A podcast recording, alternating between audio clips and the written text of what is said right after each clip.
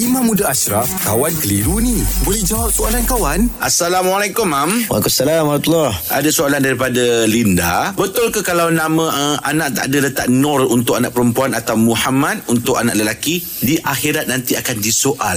Ah, terima kasih, Imam. Innakum tad'una bi asma'ikum. Yaumal qiyamah bi asma'ikum. Kamu akan dipanggil di hari kiamat nanti dengan nama kamu. Hmm. Okey, maka fa ahsinu asma'ikum.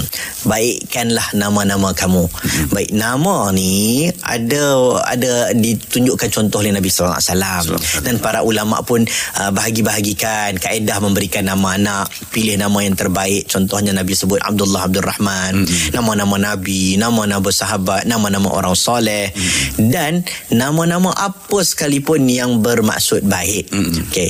Dalam soalan tadi tu dia tanya kalau nama tak ada nama Nur ataupun tak ada nama Muhammad, Muhammad hmm. adakah uh, dia kata apa tadi? Akan disoal Akan esok. disoal. Ha, ha. Okey baik. Ada hadis tapi hadis ini tidak kuat berkenaan dengan nama Muhammad. Mm-hmm.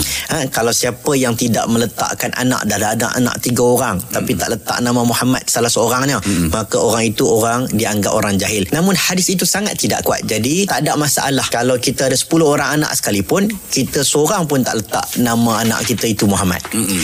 Dan juga Nur. Tak ada masalah. Ha, ha, tak ada masalah. Ramai wanita-wanita solihah tak ada nama Nur kat depan pun. Maryam, Khadijah, Fatimah tak ada Nur pun. Mm-hmm. Kan? Tak ada tak semestinya kena Nur. Ha, tak ada. Kita tak pernah dengar nama Nur Jeb, Nur Jeb. Tak ada masalah ada. pun. Nur Jeb contoh lah kan.